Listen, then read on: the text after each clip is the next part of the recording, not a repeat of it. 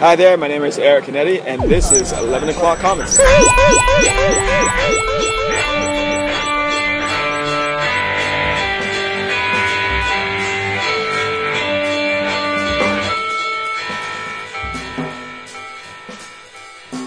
See, we told you, we warned you last episode that we'd be back. And we made good on our promises. Let me tell you. So here we are. How you guys doing? Excellent. Hmm. Now that I'm talking to y'all, it's been a fuck week, but, you know, wash it all away tonight so we can chat comics. Nice. You got a pretty robust uh, reading list for somebody who said, "Yeah, I didn't get too much read." Right? There's a lot of stuff. I only read 37 comics today.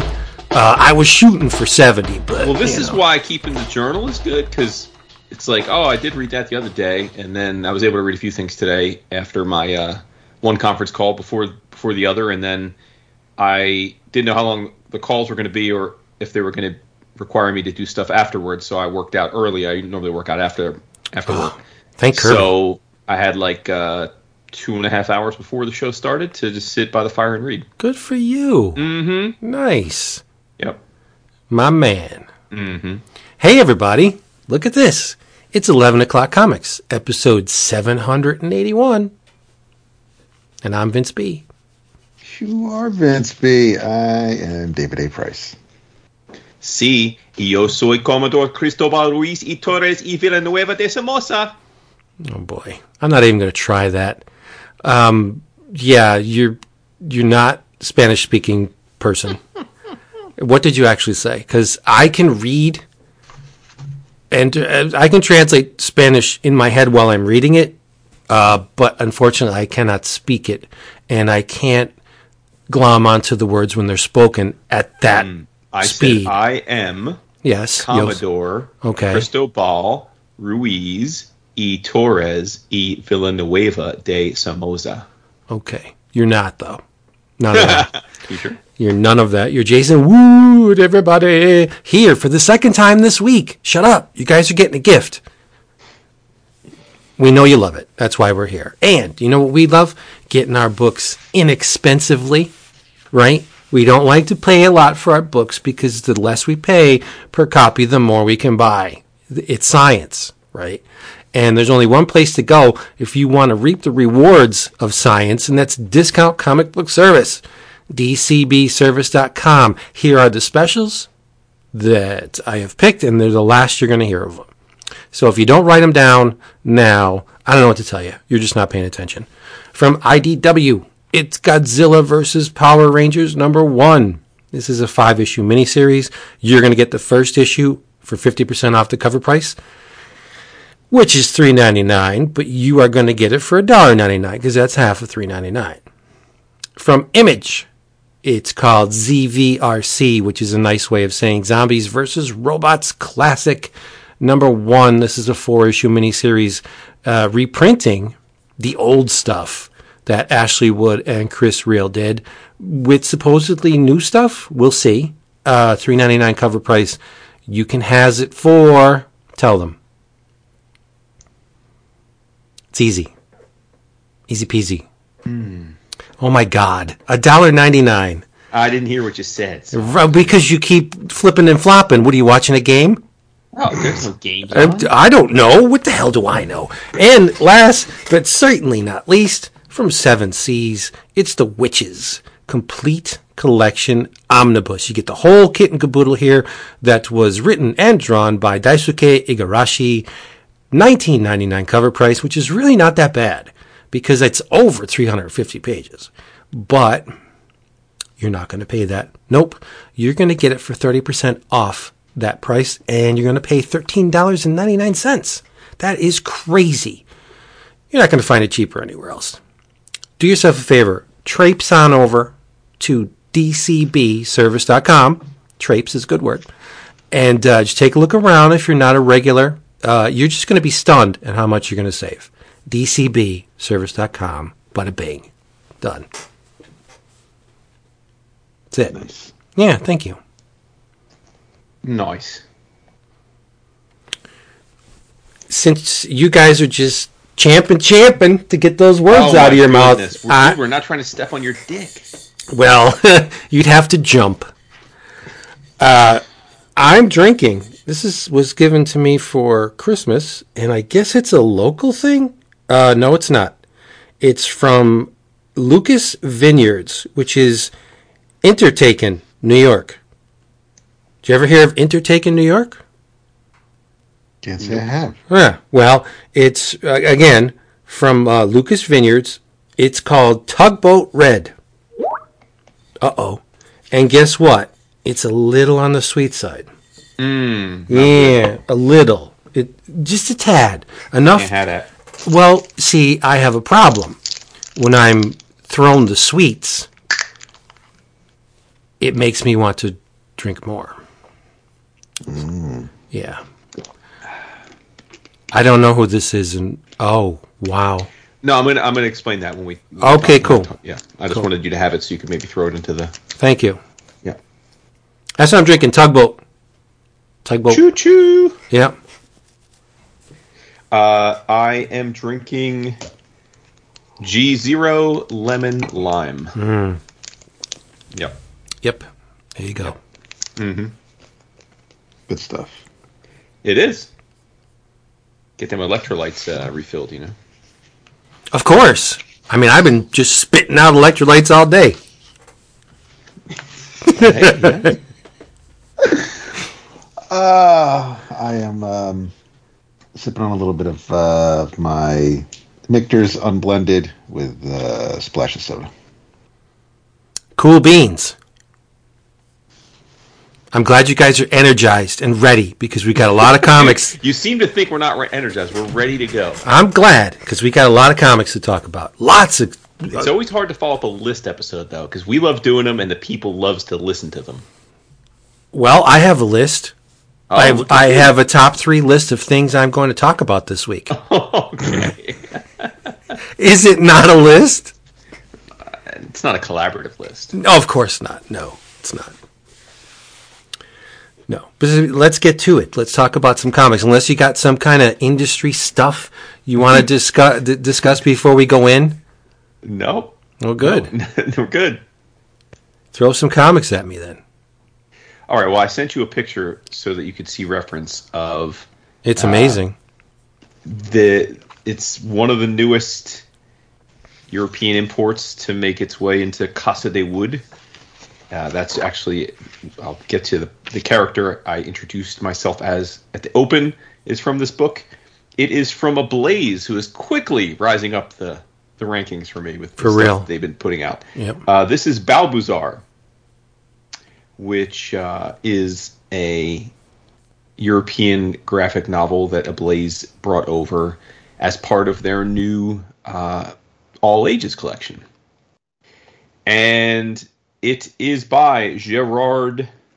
I'm gonna I'm gonna totally butcher these names. Uh, they're both French.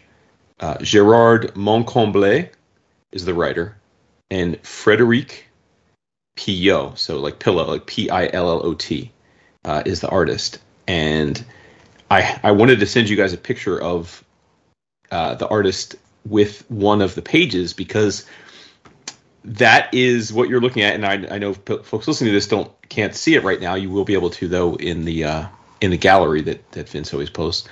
But th- this Frederic Pillot does these paints these illustrations for this graphic novel at a scale that's like a museum mural. I mean, it is many feet long. And he, he paints like so there are original gigantic paintings that he does that are then translated into his his graphic novel work, which is just I've never seen anything like it.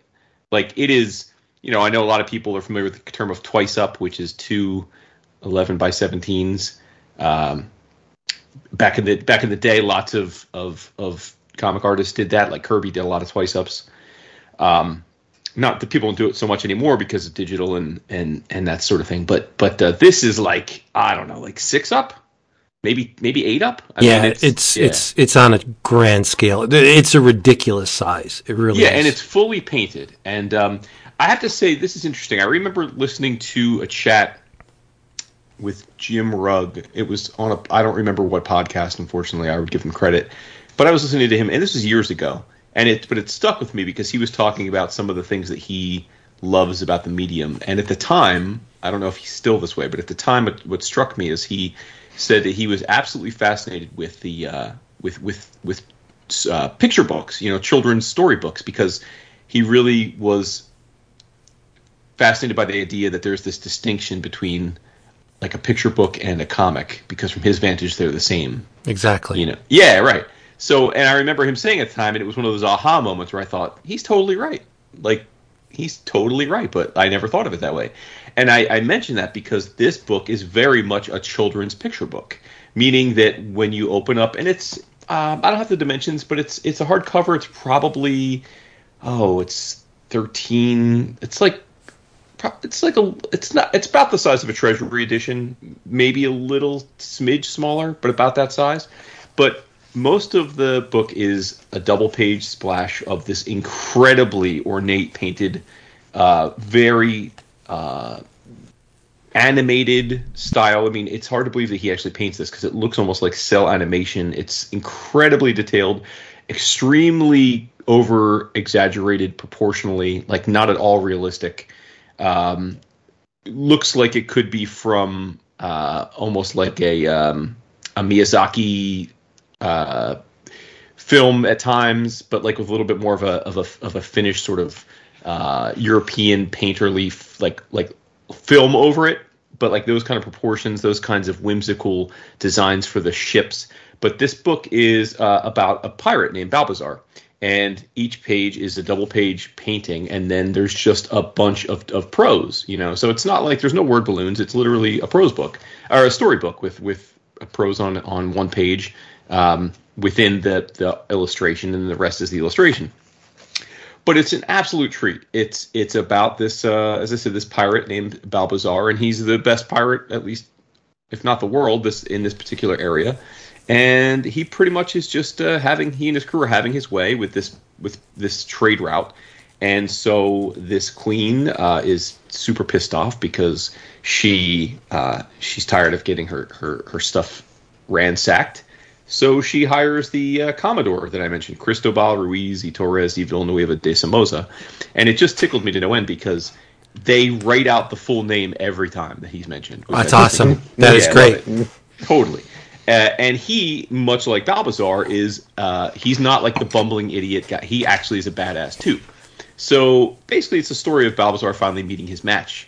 And so you've got uh, these two pirates or, or sea captains. One is one is a, a commodore, one is a pirate, and they're both highly capable. And they they basically go at it, uh, trying to get the best of one another for much of the story. Uh, and Commodore being that he has essentially unlimited funds because of uh, having the backing of the Queen, continues to almost like Wile E. Coyote style um, raise the stakes, and Balbuzar continues to answer them, and uh, and and that's basically the story. I mean, it's it's not very in depth. It it it's it's just that. It's it's this larger than life personality finally meeting up with his his match and you follow along to see you know if if if our if the titular character can uh, can continue to be the winner um, but the the the artwork by Pillot is just it's so incredible I've I've I shudder to say this but I don't think I've ever seen anything like it um, at least in terms of of the particular aesthetic that he chooses to draw characters. It, it, it's like I said, it, it looks very much like animation. In fact, if if you looked at this book, you might think it's computer generated, and then to find out that it's not only not computer generated, but it's this that he's painting these just gigantic full size paintings to do this book. I, I I can't imagine how long it took him to to do this book, considering how large each of these paint paintings is. I mean, it must have taken him years, would be my guess. Um, but uh, it was really special and a lot of fun. And I hope Ablaze can continue to put out or find product and then bring it over here of this quality. And uh, you know, I'm I'm I'm a fan of seafaring stories, um, and and certainly this book is like ch- just chock full of uh, of of of all of that aesthetic, including whales and narwhals and and orcas and you know all kinds of fish and it's just a blast it really is and i just i think it's it's it is all ages, and I think it's genuinely all ages, meaning that that certainly you could read this to your kiddos, but it's not going to come at you, the expense of you enjoying it. You know, I think that's the magic of a good all ages book is that it, it's not a slog for an adult to read it, um, and that's exactly what this is. And um, yeah, it's just it's a remarkable feat. Like I, I just I hope people at least after listening to this Google uh, the book and see the art because it just I certainly can't do it justice in a in a in the spoken word, but it's it's stunning, stunning stuff, and uh, just the scale with which he endeavored to make this book and the love he must have put into it at the time. I hope that he was well compensated for it because like it's just crazy to me to think that each of these is a giant painting like the size of like a car. So Yeah, there's Yeah, a there's so- a little bit of a uh, Gerald Scarfe kind of feel to it, Okay. of- but there's only one reason to to work this big is to sell them.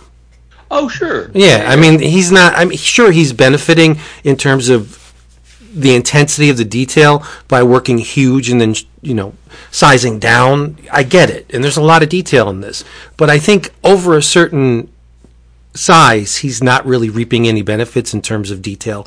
Like if he worked Oh, right, yeah. four up, it would have been like okay, this is fine. But he's working like eight, ten up. This is probably more. These things are huge. But I'm guessing he's gonna he's making a good amount of money selling them, which kudos to him, right? Yeah, I mean the the gorgeous. artist whose name escapes me. I forget uh, the artist's name offhand, but I know I told you I looked up uh, his pages after we loved that book, and they were available, and they were normal size, meaning comic size, and they were 25, 30,000 each. Yeah, So uh, I would imagine these are. probably more. know. Yeah, Yeah, I would imagine. I mean, not I don't maybe, but he, I would imagine when you make him these size too, you probably he probably has a gallery, right? I mean, Yeah. probably a French gallery that he works with or something. Um, and then so yeah, so the and then the the the elevator pitches without a doubt one of the most famous pirates of all time. But he was more than that. He was a friend of the birds, the wind, and the sea. Listen to his story. So kudos to Ablaze. Uh, once again, it's Balbuzar, B A L B U Z A R, and uh, it's an absolute home run. So yeah.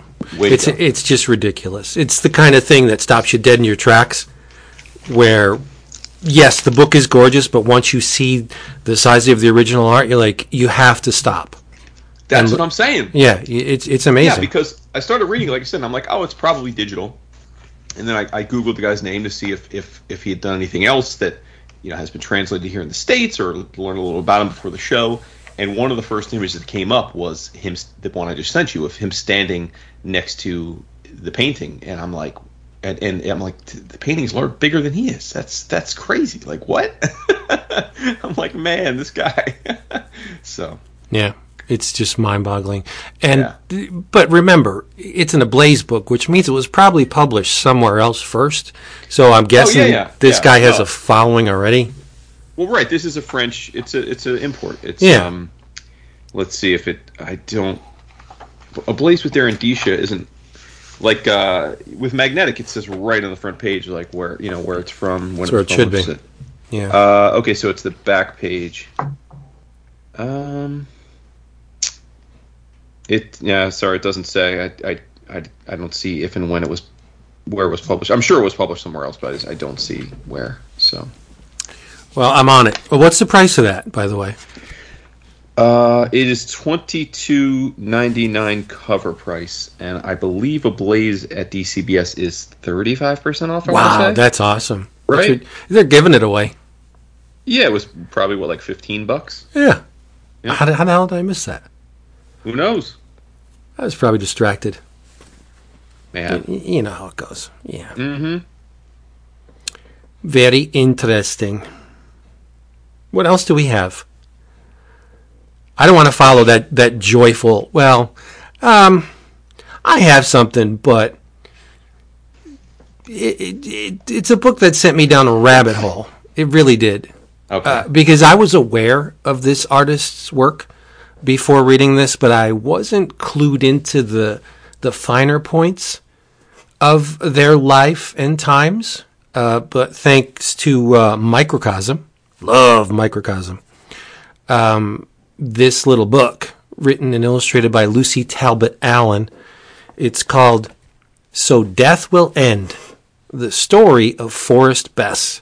Outsider Artist and Gender Visionary, 1911 to 1977. It's a very long title. Sorry. Uh, but it, it, um, Bess's work impacted the author, uh, Lucy Talbot Allen, and from now on, I'm just going to say LTA because there's a lot of words. Um, they were exposed to Bess's work at an exhibition um, called Outliers and American Vanguard Art at the National Gallery in Washington, D.C. in 2018. Right? And uh, a hot button topic for me, to be sure. The exhibition highlighted the intersection between outsider art, that despicable term, um, and the mainstream art world. You know how I feel about that designation, right? Outsider art. Uh, drives me absolutely crazy because um, to to to deem someone an outsider because they haven't followed the prescribed path on their way to personal expression is complete and utter bullshit, right? Um, that you didn't follow that stepping stone of, of formal training. You didn't go to school to paint, so therefore you're an outsider. It just it it it, it just curls my toes. It pisses me off totally because you don't need it.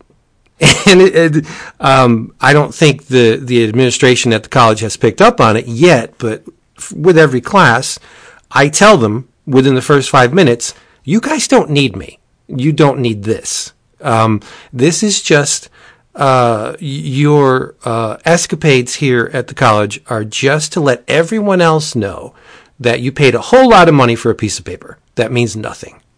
Um, sure, me sharing some of my experience with you, if you pay attention and actually put the time in and do the work, you, you'll grow as an artist. But is it essential to you becoming an artist? Hell no. I, I have to be honest, it's not. I don't think formal education is a factor, a necessary factor in becoming an artist. It's just the way this stupid, messed up world conditions people to think, right? But be that as it may. So, um, Forrest Bess was a self taught artist from the sticks of Texas. And, and he, because he was smart, uh, circumvented traditional avenues of expression in favor of a road that I think is more pure and and unvarnished, self-taught. In in other words, as it should be, right? But Bess also skirted traditional thoughts on gender and sexuality, and much more on this in a bit. And I'm trying not to say he because I shouldn't. I should say they. Um, but it, it, was these aspects about Bess, these these slivers of of the being that was Forrest Bess, that connected with LTA, the author. And in their own words, they saw Beth Bess as both a sibling and a fellow traveler in queerness. So for the majority of the comic, the author speaks directly to Bess. It's like a, an open letter addressed to him or them.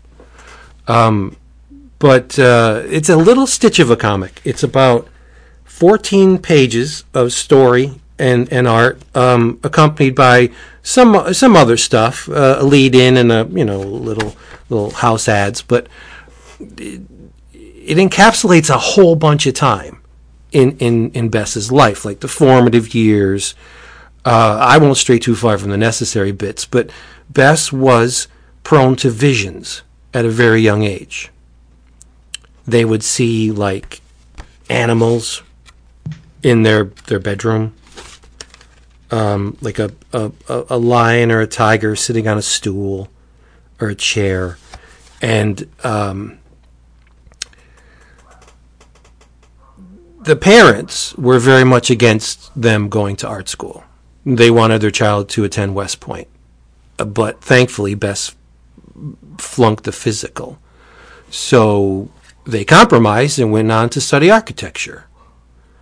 And, and while at college, Bess was a tireless reader, and it was here they encountered the concept of the hermaphrodite, which is very important for what is to come. I should point out that the time is roughly the 1930s. So, not exactly the most liberal of, of eras, right? Um, uh, Bess drops out of school, wanders a bit, and, and thanks to the war, joins the army. And they rose to the rank of captain in the Corps of Engineers. Uh, they designed camouflage, which is really cool. But something happened in 46. Bess drank too much and made a pass at one of their fellow soldiers and got the shit kicked out of them and almost received a court martial and, uh, because of all of it, had a mental breakdown. Uh, during which they were once again plagued by visions. And all these visions went on to fuel their visual art. But here's where it gets really interesting, in my opinion. Bess was also influenced by the work of Carl Jung, especially Jung's theories that the joining of the conscious and the unconscious minds could heal humanity, okay, and unite this splintered mind. So he theorized that, that if you could just join these these two parts of the the mind, humanity would would live free of cruelty and oppression. Nice, nice, right? Uh, is it possible? Uh, uh, but Bess took it one step further, and he saw the conscious and the unconscious as masculine and feminine aspects of thought, and concluded that the hermaphrodite was a crucial step on the path to enlightenment.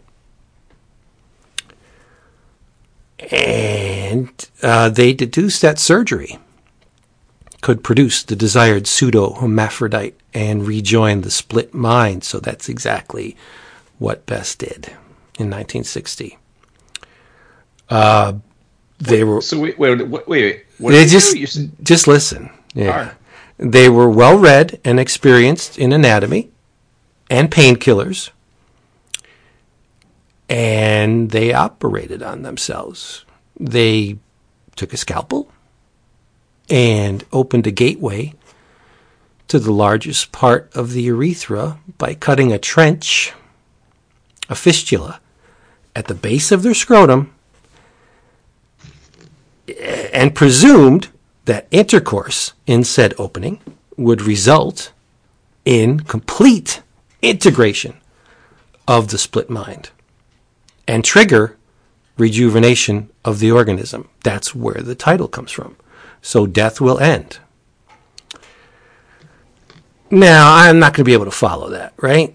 Uh, so I'm just going to leave it at that cliffhanger. Was Bess successful? Uh, I think you should read the comic to find out. But because Bess was um, self-taught, and uh, if, if uh, you've seen their work, it, it's a very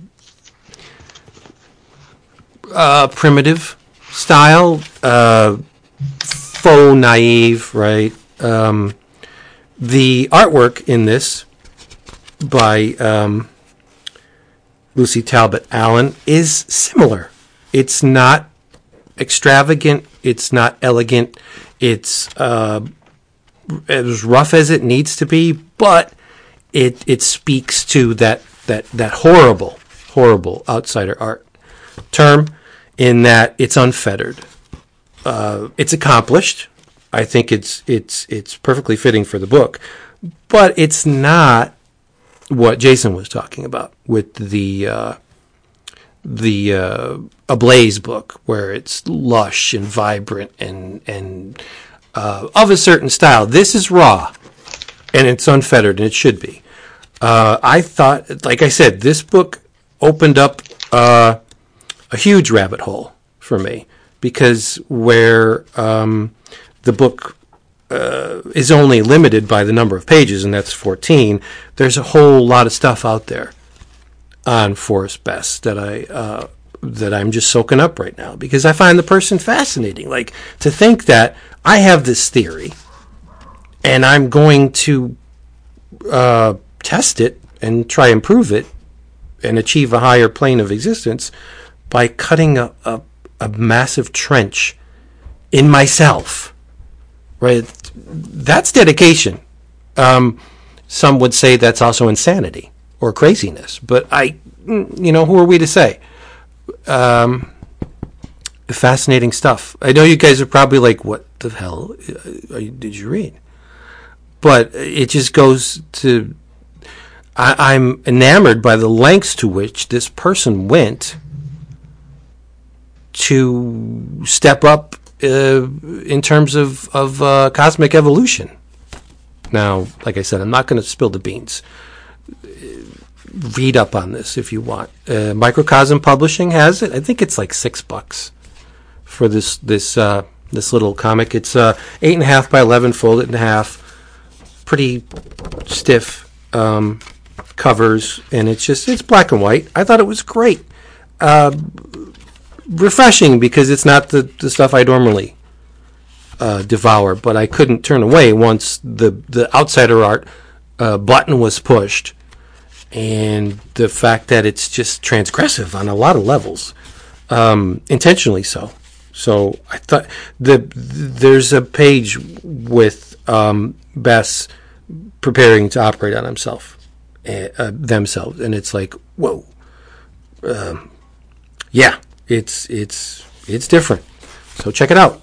So death will end. Uh, Forrest Bess. It's cool. It's good stuff. So homie tried to give himself a sex change. No, he tried to retain his male part while opening a fissure that would allow Oh, creating a se- oh, that- becoming a hermaphrodite. right that would allow Got another okay. uh, or a, a male to insert Oh boy. his piece into that. Yeah, I think that's pretty cool. Listen, I'll follow you on a lot of journeys, but I don't think this is one of them. I'm not surprised. I'm not surprised at all. I don't know, man. But- because I, I could never be a doctor because the idea of this of, of like blood open like just I can't I can't deal with it. So this this is, whew, it's giving me it's I got cold sweats just hearing you talk about it. Right, but the the the the drive, the absolute being consumed by this concept to the point where you would willingly open it up, right? Um, in in in in the the confines of of your own home, like not in the hospital, not with I mean, clearly, dude is mentally ill. I mean, I don't, uh, is he? Is, are they? I don't know. I don't know. yes, yes. I don't know. Long live the new flesh, right? I don't know. Okay. I mean, was Genesis P-Orridge mentally ill? Uh, I don't know. Like, what is mentally ill? Again, I mean, yes, there are ways to define that, but when you have ideas that fall outside of the mainstream or conventional thought, are you insane, or are you know maybe you're onto something? I don't know. That's that's the thing that I find very fascinating about this. That um, who can say?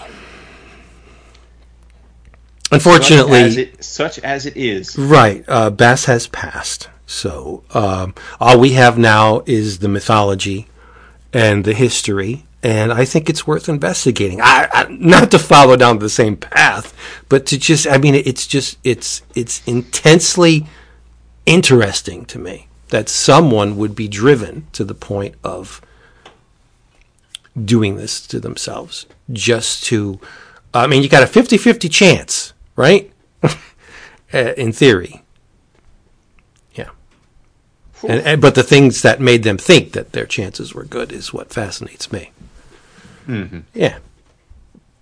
I like the different stuff, and this just Oh, no doubt. No, yeah, this Listen, it sounds interesting, but I just know my own. Uh, like, I I can look at hyperviolence, no problem, but for some reason, especially because this is true, like the idea of someone trying to create a new orifice in themselves is hard to fathom. cool, right?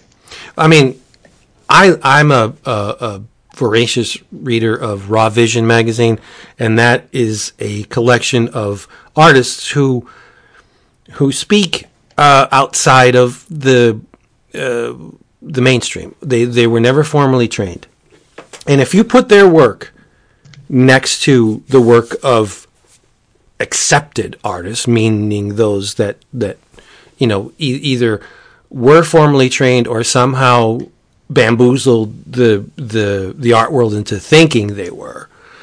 There's really no difference. There's no difference at all. It's just that you know someone within the art world deems them worthy or unworthy, and that's all it really takes, right? Mm-hmm. And so uh, it it that that is the the horrible stigma under which these these artists work was they they have that that disgusting title of of outsider artists just because they ain't playing the game. And who's the smarter one? I don't know. I don't know.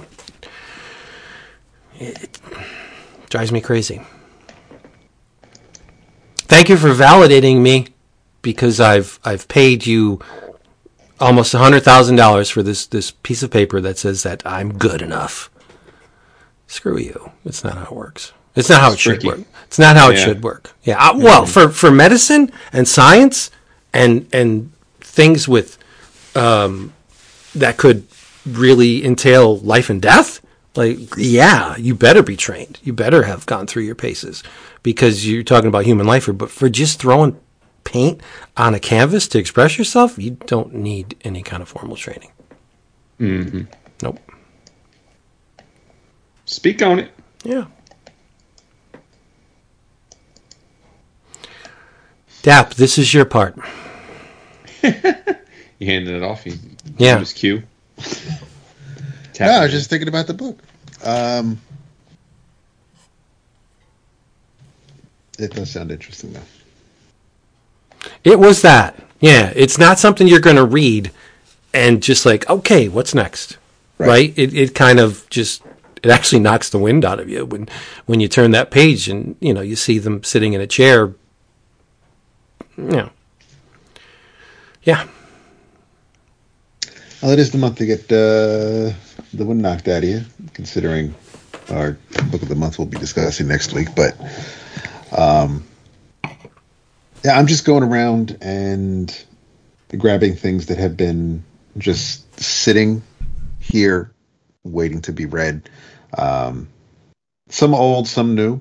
Um, letting a couple things finish up uh, as far as like limited series and things like that. But one thing I did sit down and read, um, which is kind of a quick read, but uh, I picked it up because Vince handed it to me at uh, Book Off last year, and uh, when we were in the city, and it is called Maximum Volume, published by Kitchen Sink um, in conjunction with Heavy Metal. It was originally published in Heavy Metal under the title Master Volume, uh, which is what it says on the first page of the story. Uh, it's by Siro, S I R O, uh, translated by uh, Michaela Nonis edited by Deborah Rabis, lettered by Adam Kubert, and the lettering is a bit of a misstep at times uh, in spots. Cover design and interior production by uh, Joe Yardley. This was um, this was published here in the states uh, by Kitchen Sink in 1994, um, and it doesn't necessarily read or feel like something that would be that old it definitely is from heavy metal. There's there's no doubt about that. But um, when I first flipped through it, it reminded me of um, of RanXerox a lot. Like the art style was very reminiscent to me. But upon closer inspection, as I get further into the book, there's um,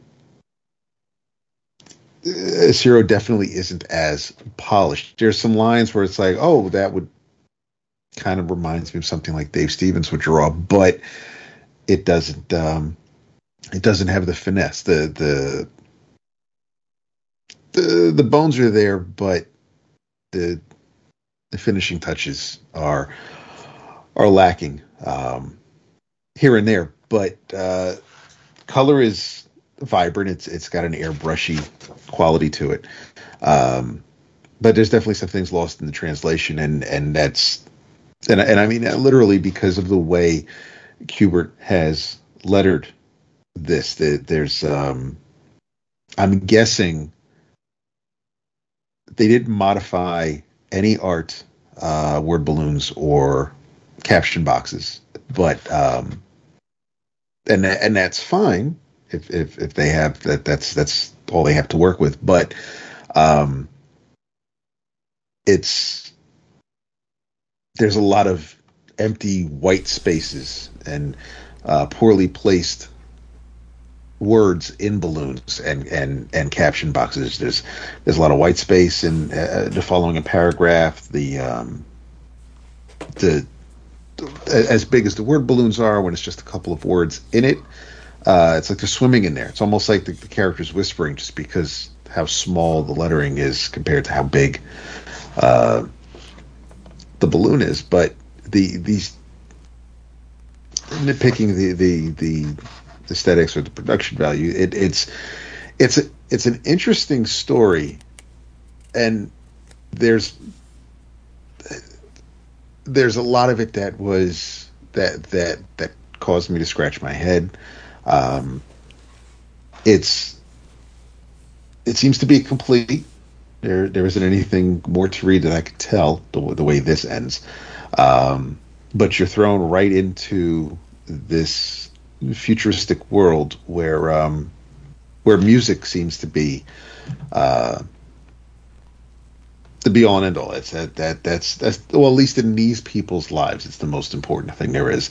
Um, there is a uh, there's a man dressed in orange who, wears an, uh, an orange suit and and uh, and tie, and he uh, he seems to have some abilities, psychic abilities. Uh, he can manipulate people, um, and he when we meet him, he's uh, he's made a bet with an older gentleman that um, that he would be able to cure his um, his wife's alcoholism.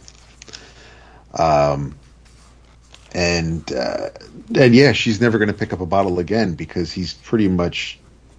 I mean, an orange turned her into a vegetable. I mean, she was naked on on his his chase. She was ready to get down and dirty with him.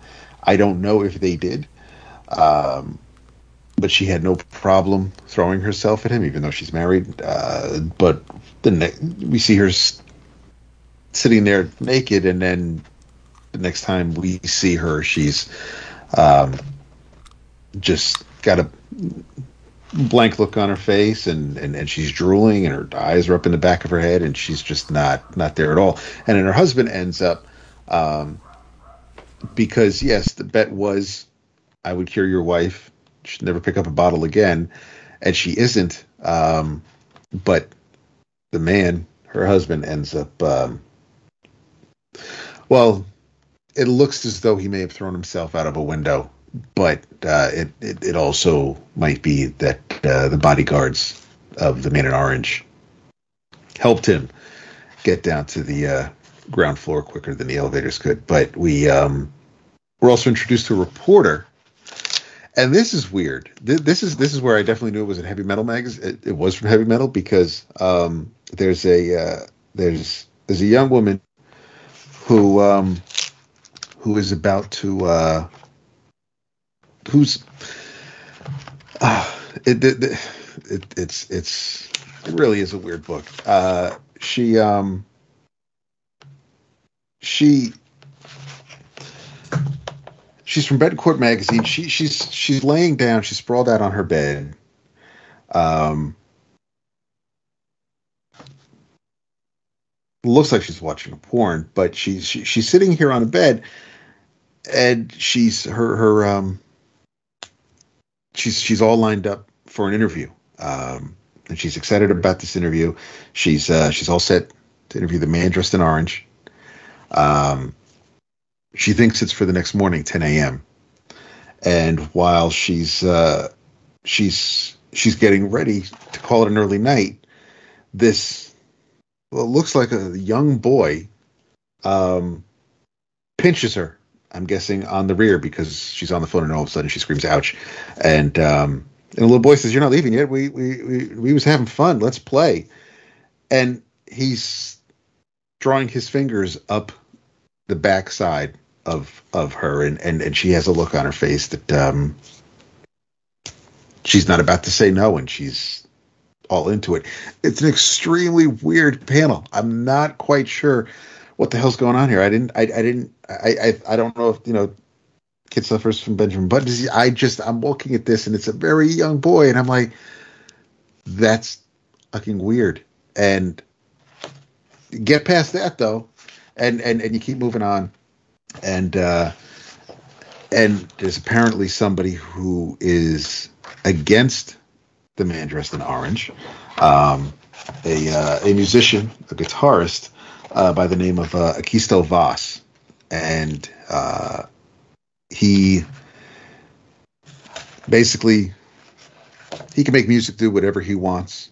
Um, so while he's playing on stage, the limo that's supposed to pick up our reporter uh, gets into a massive accident. So someone set all this up because they don't want this reporter to talk to the man dressed in orange.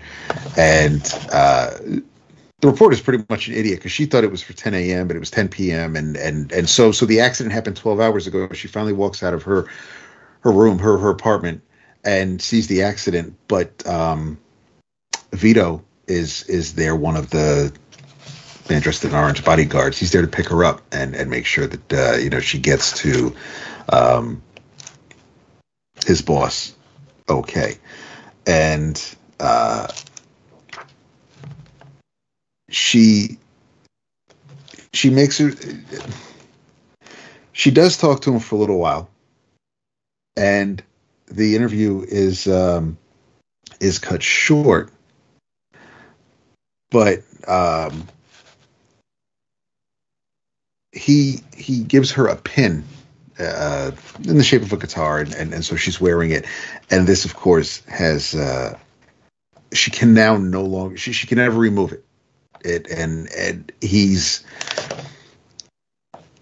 this is hard to explain because it it, it kind of is just all over the place the way the story t- uh, unfolds. The uh, Voss ends up going to her apartment. The little boy is there. Um, the little boy doesn't know where um, where she is, so Voss ends up kind of like torturing him and and and using his guitar makes the kid's head just explode.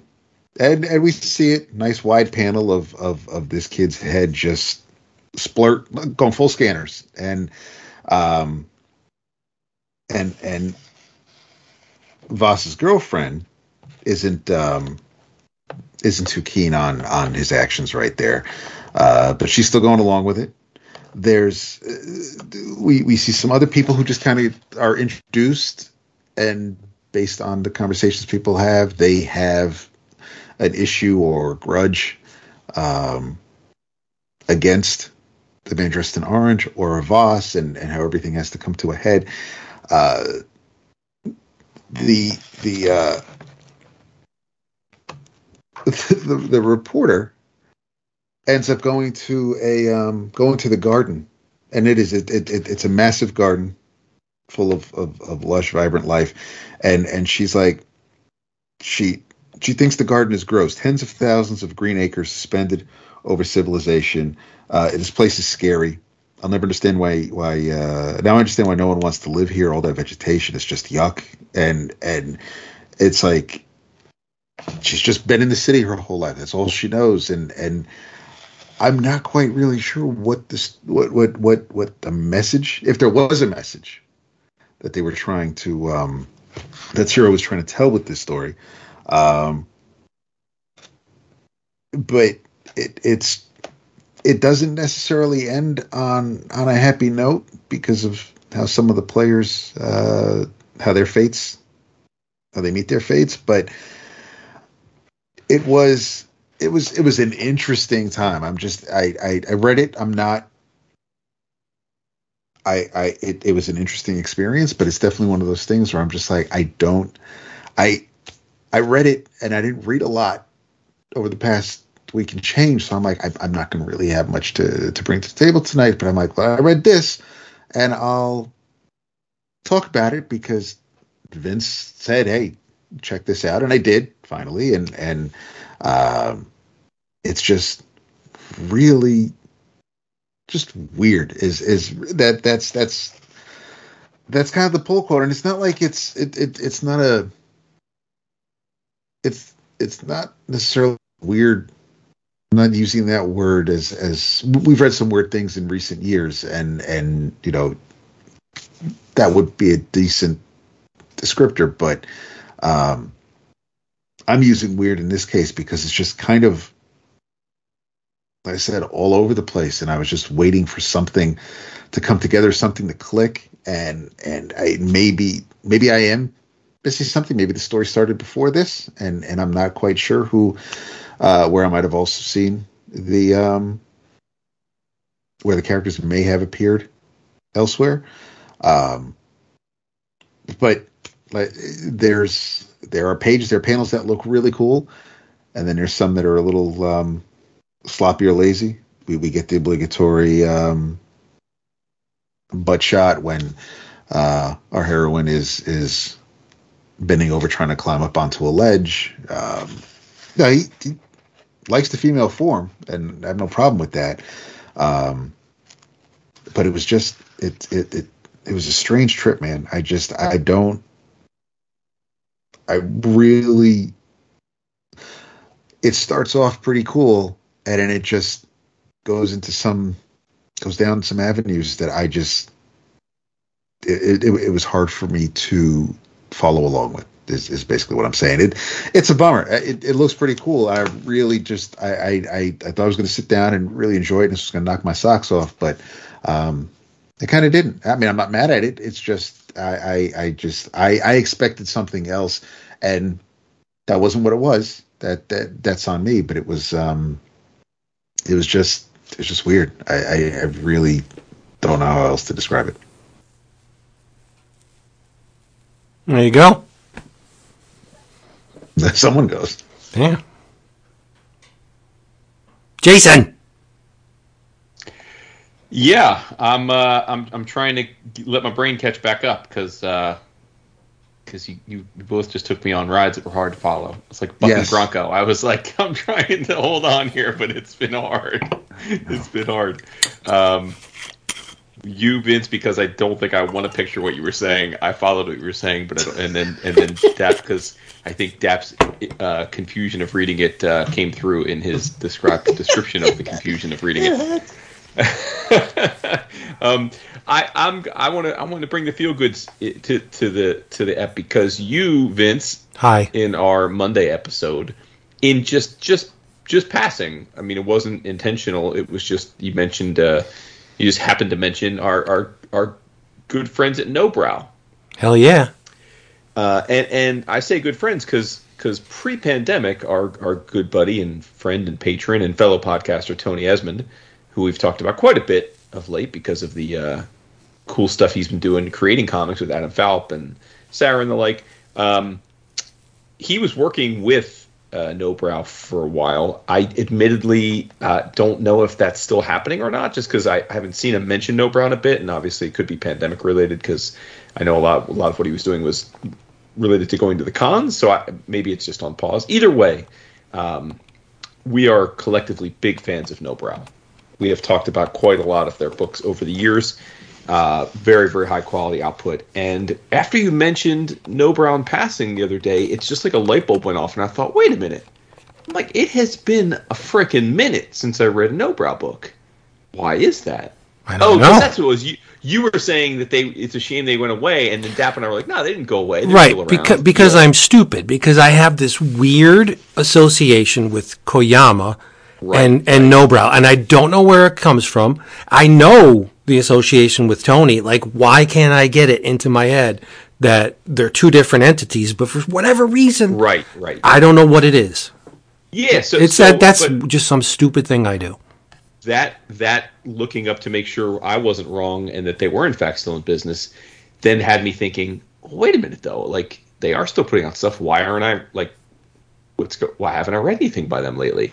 And I didn't have an answer because there were two books that I was very eagerly awaiting that um, that had been published, and now I got to go back because I would have I could have sworn I pre-ordered these books, and I never received them. So either they were canceled in the direct market. I'm not sure what happened. The point being, I ordered them from the Zon because I was like, wait a minute, these books are already out, and I read them, and it's a it's it, these are these are sequels to books that we have passionately talked about and adored uh, previous versions. That is uh, up first is uh, Stig and Tilde. Remember Stig and Tilde? Yep. The the brother and sister who, in their area where they live, there is a time honored tradition where when they hit adolescence, kids are to grab a dinghy and go out to this is a, a place where there's just tons and tons of little islands and um, spend a few weeks uh, on their own without adult supervision. It's it's just this tradition that's been around for hundreds of years, and uh, we we read and, and, enjoyed the first two volumes of Stig and Tilde. Uh, it's, it's, written and drawn by Max uh, uh, I believe is how you say his last name. Um, and at the time of the second volume coming out, they had previewed the third volume, The Loser Squad. And like I said, I, I, I, I was like, wait a minute, why I didn't know this came out, but it came out last year. And so I read the third volume, which is uh, The Loser Squad. And I will say that uh, basically the adventure continues. Um, the the first two were way more um, what's the word? Uh, not frightening, but like they seemed a little bit more dangerous, a little bit more. Um, uh, the stakes seemed higher than in this one because in this one, the the island they end up on, aka the, the loser squad, it's basically an island that's populated by other kids at a camp, and they meet up with a bunch of outcasts who aren't part of the camp, and hijinks ensue but like it's not a like whereas in the the first two volumes there's like there's high high adventure. There's there's risk to you know real danger real i mean there's real threat to their safety. Um, not so much in this one. This one is more about coming of age relationships uh, you know that sort of thing. Um, but still highly enjoyable and very fun to go back and uh, revisit the the uh, the precocious tw- twins uh, again. So um, definitely nice to do that. And then, bluntly, more excited is to return to a book that I uh, I know I talked about, but I'm pretty sure Vince talked about it first and and really really went in on it, uh, justifiably so. And that is Gamayun Tales. Yep. And I picked up the second volume, Gamayun Tales Two, uh, also written and drawn by Alexander Utkin. Um, for those that don't remember our prior discussions, and no shame there. It was a few years ago. Uh, the Gamayun Tales are uh, an anthology of modern Russian folklore. So, as we know, there are lots of different uh, uh regional uh, beliefs and folklore, and a lot of them have similar morality tales, but uh, you know, with a with a different pastiche. And the first volume was amazing it uh, it actually has been reprinted in three separate hardcovers too. For I guess for, if, if people are so inclined, but because uh, the the version I think I have and I'm pretty sure Vince has is uh, a paperback. Uh, but I have the second, the Gamayun Tales two is also a paperback, and it's um, it is a it, it's it's basically two two fairy tales. Um, the it's it's almost 200 pages but it's really two fairy tales. One involving uh, the old hag witch Baba Yaga and a girl who is sent or goes on a quest to find Baba Yaga and get a uh, a fire uh, uh from her that can hopefully cure her her father who's on uh, death's knocking on death's door.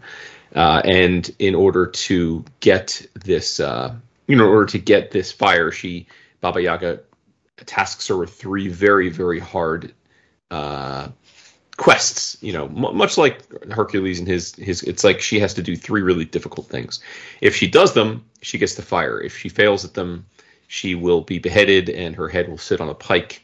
Uh, like many other of the uh, of the heads that are in front of Baba Yaga's house, Uh, and then following that is a story of the Golden Apples, which is kind of like a play on the Golden Fleece, and it is a story of um, of three princes who are sent one each at a time on a quest to find these golden apples.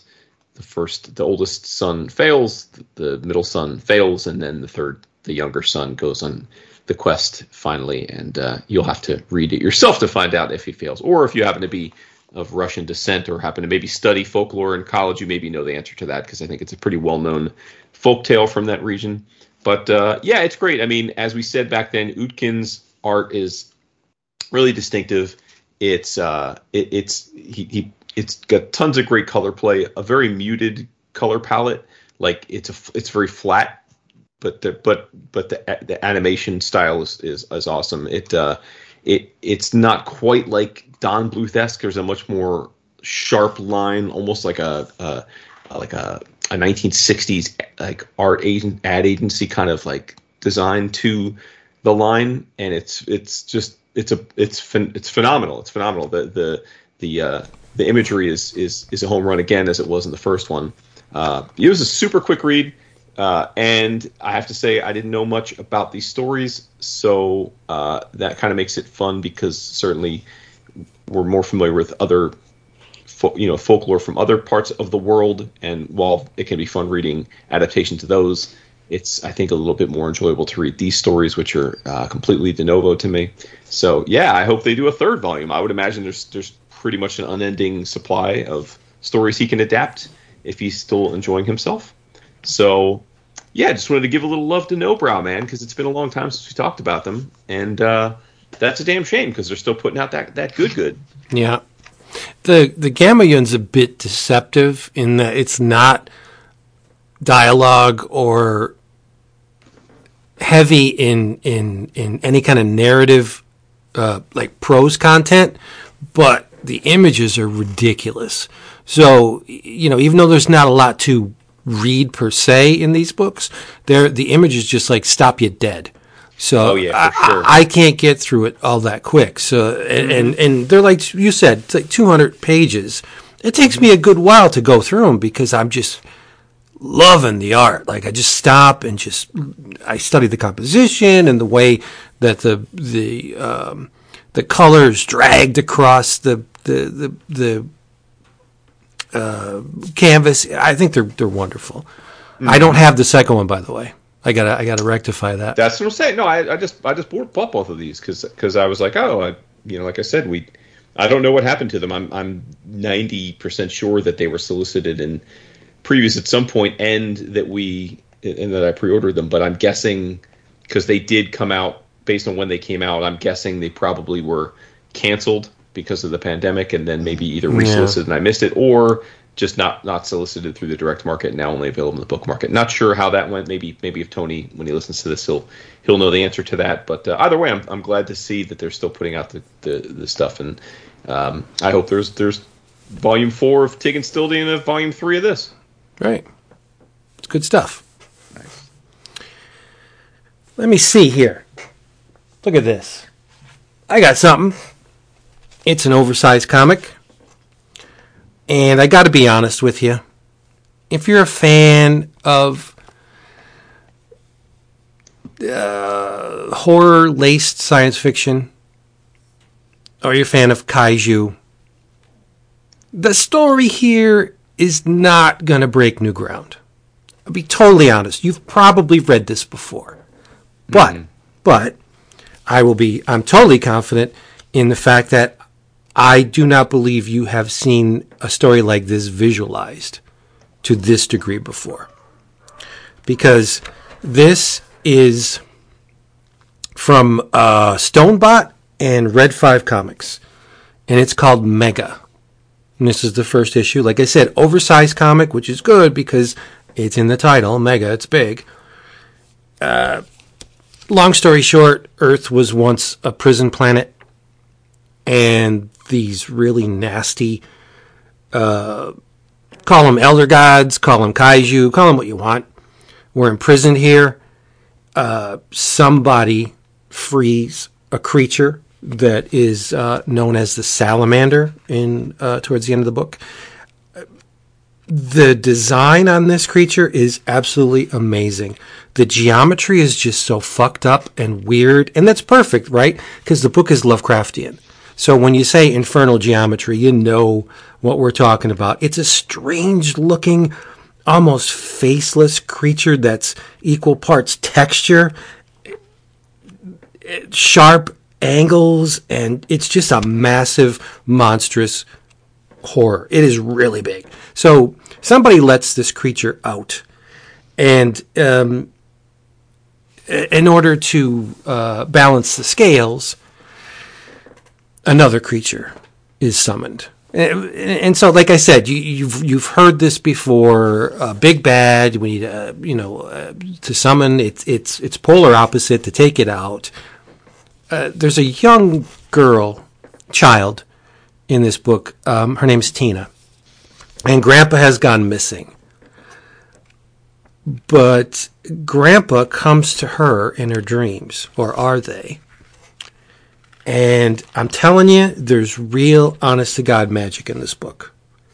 Because the way Salvador Sanz, that's the writer and the artist, artist, the way Salvador Sanz draws this sequence where the girl is in her bed and the room kind of just melts away.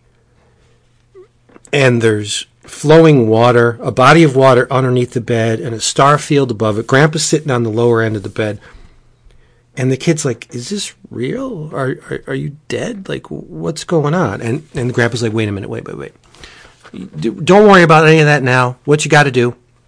Go in my bag. I have a present for you in there. You got to get it, and you gotta you gotta blow into this horn."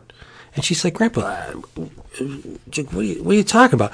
And the Tina uh, tells her father, single father, single parent, you know what's going on, and and father's like, "You saw Grandpa? Grandpa went missing. Like, whenever.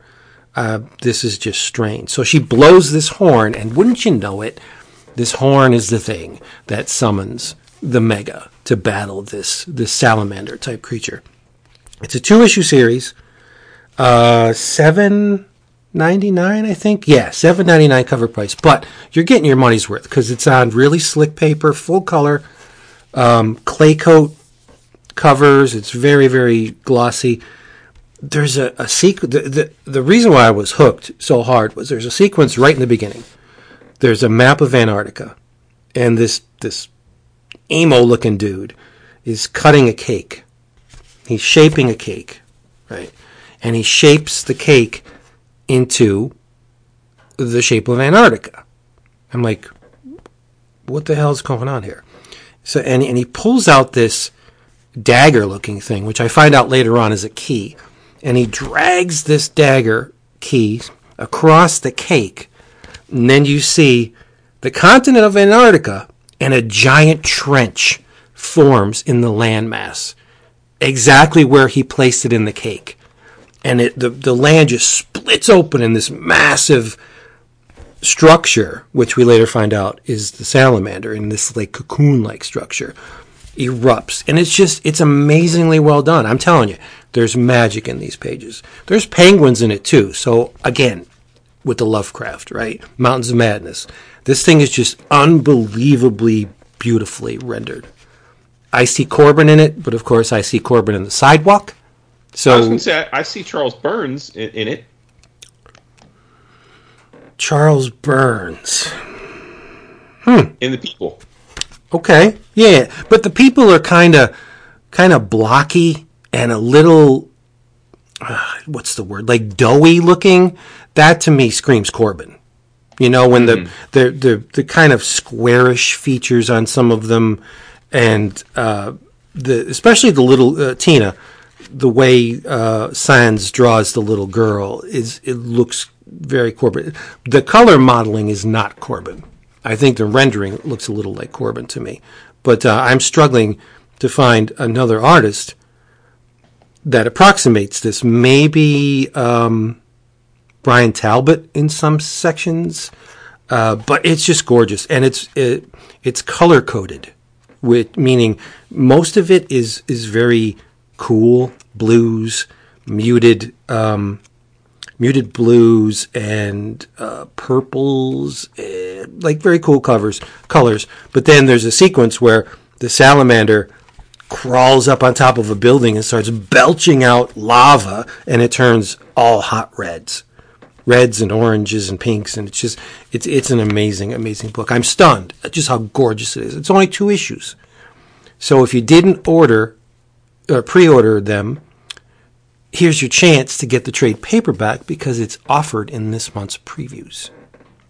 Red Five Comics, look under there in that section, and I think it's twenty bucks for the the trade paperback. Uh, I'm sure there's going to be extra added goodies in it because um, this is maybe 48, 50 some pages, if that. So, um, which is worth the the 7.99 to me. But I'm guessing the trade is going to be a little bit beefier, give you more value for your money. I think it's awesome. Mega from Red Five and Stonebot, written and illustrated by Salvador Sanz. It's amazing. A very cool looking creature for sure. right? You don't know what it is. Like you're looking at it thinking, all right, I think I see where the head is, and it, it it's kind of anthropomorphic in that it has legs and arms, but the the, the geometry of the thing is just weird. And the, the, the mega is even stranger. When when uh, towards the end of the issue, when the mega finally makes an appearance, it's like this does not click. This does not look like anything I've seen before. So uh, maybe a little H.R. Giger going on in here too. Um, the, like the land masses have a texture, the creature has a texture. Everything has got a texture. I love it. It's great. I really like the cover to second issue. Yep. And you, I mean, if you're gonna call something mega, and it's about a kaiju, like I didn't even read the solicit for this. I looked, I looked at the cover. I'm like, boink, ordering it. Right. Pleasantly surprised in the fact that it's very good. So, I mean, yeah, I win. Very cool. Yeah. You do win.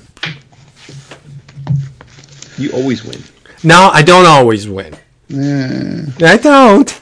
you kind of do. Uh, something I did read that I did get a kick out of. Um, although in some places it, it's um, well, Garth really does tend to revisit things that uh, he likes to take the piss out of. But this is uh, this is Marjorie Finnegan, Temporal Criminal from uh, AWAF, shot by uh, by Garth and his and Goran Sudzuka and Miroslav Mrva on colors. Um, this was an eight issue miniseries that came out uh, mid. It, it, it wrapped up in December, um, and it's. I I had a lot of fun with it. I thought going in that uh, basically every issue is just going to be her skipping around time and uh, stealing shit. And we get that in the first issue at the start, but that's really the only time we get it. And at that point, at at from then on, it's it's one long story going through um, through the eight issues. Uh, Garth is uh, taking his shots at religion again uh, because the the big bad is uh, is is the Lord of fucking evil, and the uh, when we when we meet Marjorie, she's uh, she's going to she's part of the um, whores that are going to be put into the tomb with Ramses, and uh, she finds out that you know um, you're all going to be suffocated. You're all going to die with him, and she just thought that you know they were all going to go in together, and then probably slowly die, but she wasn't planning on dying with or before him. So she wanted to make out with the make away with with all the gold and tchotchkes and whatnot. So that doesn't go according to plan. So she whips out a shotgun and she starts blowing people away. Um, what happens though is when when you obviously you're fucking around with time, and this is one of those things where you know the whole if you step in a puddle and you just you know screwed up some life form and and and and fucked with the whole course of history. Um, there are these things called uh, well, there's they do have um, they're called realigners uh, or unfuckers, as some people refer to them. Uh, but it fixes time, so it it it basically it puts in a new reality, so replaces your victim's history. Um, so if if if uh, if somebody was hit in the throat with a butt of a rifle, uh, their art- alterna fate uh, is um, now he choked to death on a fig. If uh, if somebody um, gets shot in the head, their new fate is now uh, he was run over by a chariot. You know, so it it just history's fixing itself as she's going through this and um, when she does escape, she finally makes it home. Uh, we're introduced to this head on her table. Uh, his name is Tim. He used to have a body. Um, we find out what happens to him in in in a later issue, but uh, Marjorie's just she's just having fun. She's just she, she's not she's not evil. She's not being mean. She's not. Um, she she she does. She's not doing this for any reason other than you know she kind of just she's like, it's pretty. I want it, and you know so be it. But she she won't necessarily go out of her way to harm somebody just to get something. Um, unless you know you're a really bad person. Uh, so while she's in Egypt and and making a mess of things, we're we're introduced to uh, Harriet Harry Finnegan, who is her sister, um, and she is a temporal police officer, and uh, her sole purpose seems to be arresting Marjorie. That, that's that's that's it. all even when they were little girls, we see flashbacks where Marjorie kept daring or putting Harry in in harm's way. She, um, you know, she's the reason why Harry is missing an eye. It's because she shot her sister with a crossbow. She she told her sister you could fly, just let go with that tree branch, and then she ends up with the, next panel we see her in a hospital bed with her leg in a cast, and um, so she wasn't a very good sister and we're never really told why she behaved this way. If she's just jealous of her little sister, whatever, you can think of it what you will. But as they're older now, and and Harry's a little bit hardened and grizzled, um, she she's really not in the mood to take anybody's shit.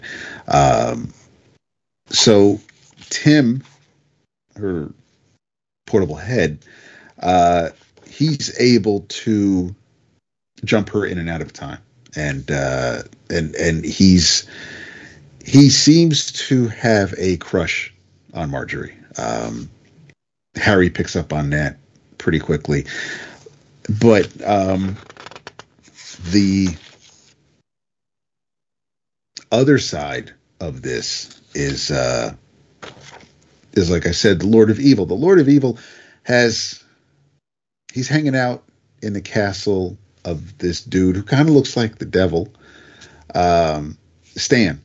Stan has red skin. He's got horns, uh, small horns, uh, and he, uh, for some reason, he also has two dicks. Don't know why. Don't don't, don't well, he he modified himself, but um, it, they Garth finds a way to to to bring that up and make fun of that. But but Stan's a bit of an idiot, and and he doesn't know that he kind of stepped in it by working with the Lord of Evil. What the Lord of Evil wants is Marjorie. She time slipped into um, the uh, Library of Alexandria, and she ends up with the.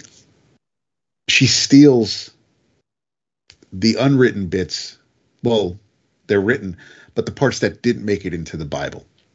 And the Lord of Evil wants those pages because he's going to insert them back in and basically make everything that everybody's believed all their lives um, realizing that you know it, it it didn't necessarily work out the way you wanted to. And and or, or the people you thought were above all and and and beyond reproach they're they were really pieces of shit. So he's he's not yes he's doing it to to really mess with things but he's just trying to write uh, put things back the way they they should have been.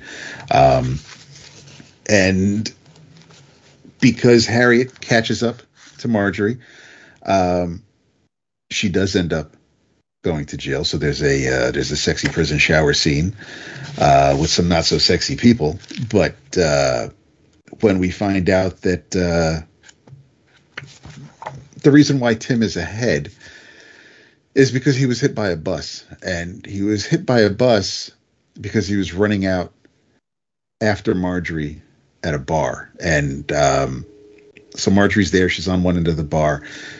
Tim's on the other end and he buys her a drink. And before he can finally muster up the nerve to go over and say hi, this the better looking dude comes swoops in and just starts talking to Marjorie. And Tim ex- heads into the restroom, and then Pretty Boy goes in after him, and he starts talking to him. He's like, "Hey, man, listen, I, I want to thank you for uh, for buying her that drink."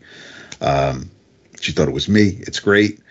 And he's like, what the fuck you talking about? He's like, yeah, man, I've been watching you like for the past half hour. You just been, I fucking us like mad because, you know, I, I just figured it was because you want to get with her. And obviously you don't look like me. That's not going to happen. And, um, and Tim ends up taking a syringe from a junkie who was in the bathroom stall and the syringe was in the junkie's dick and he sticks it in homeboy's neck.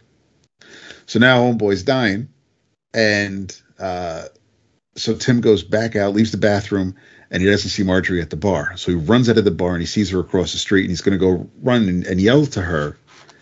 And that's when the bus comes. So she she noticed him at the bar, and for whatever reason she felt guilty. So she didn't want to leave him, so she grabbed his head and and and she brought it home because she had a uh, she's got the there's a device that Tim's head sits on and and it's able to to keep him alive. But she so she brings it home, and and he's kind of mechanical at this point, but he's still a human head. But she didn't know his backstory until Tim has to get rebooted because um because of the whole shit that Harry and and Marjorie go through um on one of their adventures trying to when when when Harriet finds out that Margie wasn't just being evil and stealing things for the she has a change of heart when she finds out that the whole reason why Harriet showed up to arrest Marjorie there was an anonymous tip because Margie's house is like off the grid in between time. You can't find it. And when and, and because Marjorie tells her she's been set up um, that puts the bug in in Harry, and and so she does some some digging, and it turns out, yeah, she was set up, and she finds out that it's all between the Lord of Evil and Stan, and they're doing this, and and Stan's Marjorie's ex husband, and Stan was in a three way once, and he was really excited about that. So he he mentioned it to them. He mentioned it to Marjorie on on their wedding night, and Marjorie's like, yeah, I guess, you know, he was hoping I'd be open to it and we could probably go that route. But then he asked, Stan asked Marjorie, so what's the craziest you've ever been? How, you know, how many, how many have you had? And she says, well, there was this basketball team once and Stan fucking loses it. And he just, he, he kicks her out. He's like, I got, yeah, you slut, you whore. He's just wigging out and it's so so it's that whole double standard thing. But he so he's he's completely against her. He tries to kill himself, hangs himself. She finds him in the bathroom, so he's got a voice um, modulator now, which is weird because it didn't it wasn't noticeable at first, and I didn't know why his his word balloons were of that uh, staticky radio wavelength kind of uh, word balloon, but that that's all explained. It's it's a really it's it's a crazy entertaining ride. It would probably make a pretty fun um, movie, but the uh, it was just it it didn't feel. I mean, as, as as I'm reading all eight issues, it didn't feel like you know Garth was padding it out or trying to up the page count. It was just uh, it it every, every issue. Um, move the story along. I thought it was a uh, I, I thought it was a really um, really funky little story. It was you know it wasn't something that I would have expected from AWA, but even in the first issue, Garth talks about how you know he's he's he's not uh, he's not a snob. He doesn't really play favorites. If you know he'll he'll write something or he'll work with any publisher, and um, this was a case here. And Axel, of course, has no problem with Garth because it's because of Axel. We got uh, we got Welcome Back Frank and everything like that. So they've they, have they have got a relationship. But um, but this was just this was fun. It was it was it was quirky. Um, there's uh, there's I don't know if if we could get more. We we probably could, but if we don't, I think this um, I think we got everything we kind of need out of it. Uh, the whole the way they they explain the time travel and how things get fixed. And uh, they, of course, there's a um, there's a January sixth scene where jokes are made, and and it it it it works for me because of who's being mocked and everything like that. But it, it was a uh, it was it was weird where it was supposed to be. It made me laugh parts. It I um I was it, it's it's one of the uh, it's absolutely one of the better things I've read from AWA. But I thought, uh, I, I mean, considering what, what, what Garth and Goran did with with a walk through hell, this was like a 180. Um, it's um, and Marguerite looks great. Harry's a trip. Um, and you know, you kind of feel sorry for Tim at, at times, but then um, maybe not so much. But I mean, they go to the end of time and they uh, they the, the, way they fix things and and and I mean the, the, the Lord of Evil he just I mean Garth spends a lot of time on him because we we get his backstory from the I mean he he remembers being in the womb he killed his twin um actually yeah he killed his twin because there's there's a whole scene where um it's just him and his brother in the womb and then all of a sudden from the corner of the panel a uh, a straightened out coat hanger emerges. And then um, so he pushes his twin towards it, towards the hook, and that's um, and and mom mom was fat, so mom just thought that yeah, you know, I got rid of my kid, but then uh, turns out that um, mom's a junkie, and and her junkie partner is sitting, walks by the couch, and he's like, "Is that?" Is that a kid on the floor? And yeah, and there's there's a baby attached to an umbilical cord up to, and it's just like it's it's it's it goes a little nuts as you would expect, but um, but still the way it's the way it's explained, the way it's illustrated, uh, the way everything else plays out, it's it's not it, it's not necessarily something you you'd read and, or or you look at and just think this is this is beyond disgusting. I just I I, I kind of chuckled and went along with it just because of of in context in the context of this, it uh, of course that's what would happen. I mean, any other book, yeah, you would probably not want to see it or expect it, but um, because of everything else going on here, they're you know the the the gloves are off. Um, the the uh, there's yeah, I, I just I thought it was a um, I, I, thought it was a lot of fun. I mean, it, it wouldn't have. Um, don't know where it would have ended up um, on the Kloskers had I finished it before. Uh, well, if I had finished it when it wrapped up, but if if I had finished it before the um, before the show, but uh, but no, I um, I thought it was a uh, I thought it was a lot of fun for the eight issues. It was um, if if I don't know Well, I know AWA does does trade. So if, if, if you end up finding it great, cool. I think you might get a kick out of it, depending on how uh, how you feel about certain topics.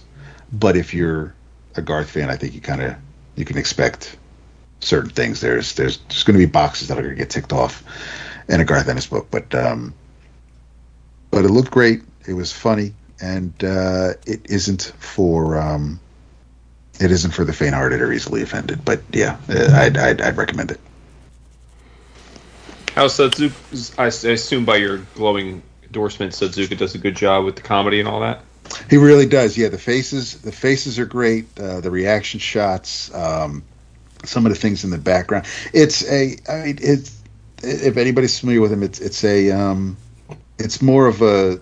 It's kind of a streamlined Steve Dillon. D- Dillon had had a thicker black line and and uh, in some ways similar to Gil Kane's inking style, but uh, but this is a little bit more um, even-handed. Uh, there's the yeah he's been around for a minute. I mean, he, he's done Yeah.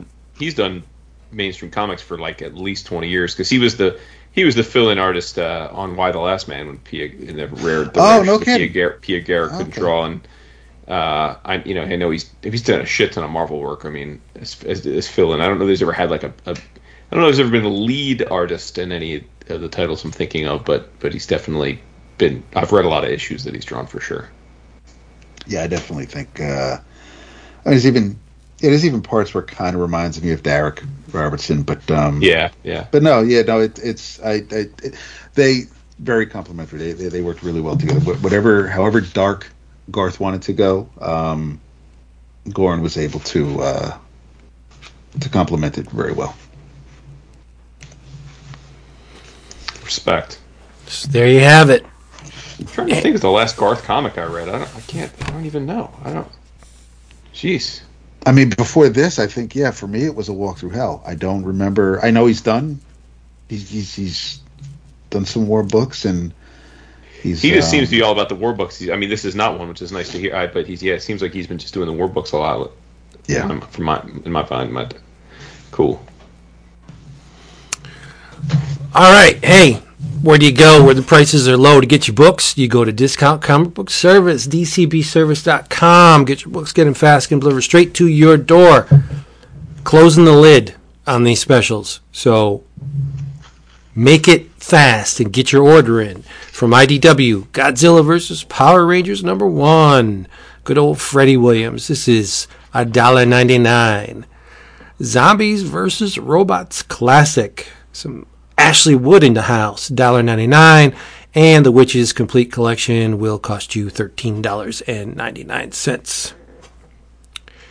Well, in your travels, uh, I guess this is a kind of a tag team because I'm reading this book in tandem with our good friend Mario. Yeah, Mario was lucky enough to find this book for peanuts at Emerald City. And I forgot, but I ordered it. And, and it came in my box uh, not long after. And uh, like myself, Mario has been reading this book slowly because there's a lot of content. It's over 500 pages. And thankfully, it does have a ribbon bookmark because you need it. It was published by Dark Horse. It's the Masters of the Universe newspaper comic strips. And there's a, a, a detailing of just how hard it was to find all of these strips because the, the thing only ran for four and a half years. Um, and it's been largely forgotten, even by Masters of the Universe fans. So uh, it was not easy to corral all of the strips, and they didn't even manage to find them all. So there are some strips in the back of the book where there's, um, in lieu of the actual strip, you'll get a synopsis of what was contained in said strip because they don't have the original. Uh, there's not a lot though, and uh, I'm going through the credits on this, and the uh, there's uh, a woman named Danielle Gelehrter. I'm hoping I'm getting that right. She was like the main researcher, but who do you think? Now remember, this is Masters of the Universe, so it's not a tough question. Who do you think was the project coordinator and um, advisor on this book? Tim Seeley. No, you're close. Um, Dr. Hugh himself. Val Mis- Staples. Mr. Val Staples, yeah. And One or the- the other. Yeah, the the cool thing about this book in that it it does revel in the established Masters of the Universe mythology. It adds to it. Like the first strip is called Day of the Comet, um, written by Jim Shull and drawn by Gerald Forton. And I think, like I only said, I'm not done with the book because there's just way too much of it. But uh, I think all of the strips were drawn by Gerald Forton. I'm pretty uh, confident of that. I don't know if they were all written by Jim Shull. That's the the, the outlier. But um, it's neat in that they're adding characters to the the bank of, of lore of Masters of the Universe. Like in the first story, there's these rock people. And I I mean I was a diehard Masters toy collector for the first couple years. I don't remember these rock creatures, people. Like they're they're they're human looking, but they transform into rocks. And um, we meet this this uh, rock person called Rokkon. It's his name, Rokkon. You got to do the devil horns when you do it. And uh, he he's he's actually a meteor, but he's not a meteor. He's this rock person creature. And the thing is, the whole thing is, um, Skeletor um, and Hordak. It starts off with Hordak.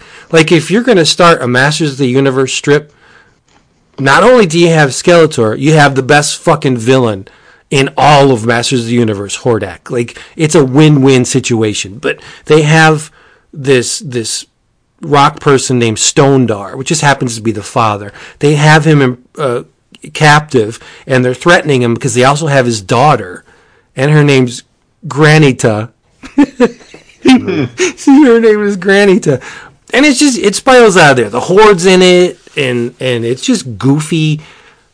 Masters of the Universe based fun. Like I'm a mark for He-Man. I I, I don't usually traipse too far into the comics. Like I didn't read the Wildstorm stuff or any of that, but the mini comics that came with the original um, figures and this thing and like I like what Dark Horse has done with Masters of the Universe. Their books are very very high quality. They give the the the line the respect I think it deserves. Um, your opinion may vary, but Mario's been nagging me to finish the uh, Kevin Smith Masters of the Universe Rev- uh, Revelation show. And I'm like, I just didn't, I haven't been able to get to it. He's like, just finish it. Watch the damn show. So I'm like, all right. So I- I'm, I'm watching it. Did you guys finish it? Not yet. I haven't started it, so All right. Well, I won't spill the beans, but I- I'm not. I'm not going to watch it. I Or- didn't think you.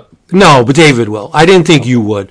But in the in the the last couple seconds of the last episode of the second part, something happens, and that's why he wanted me to watch it because you know it features a character that I think is awesome, and so uh, I've been putting it off. I just watched it tonight. Like I, I watched the whole thing because I forgot what happened in the first couple episodes. So I just watched the whole thing over, and I'll tell you, this is a brief aside.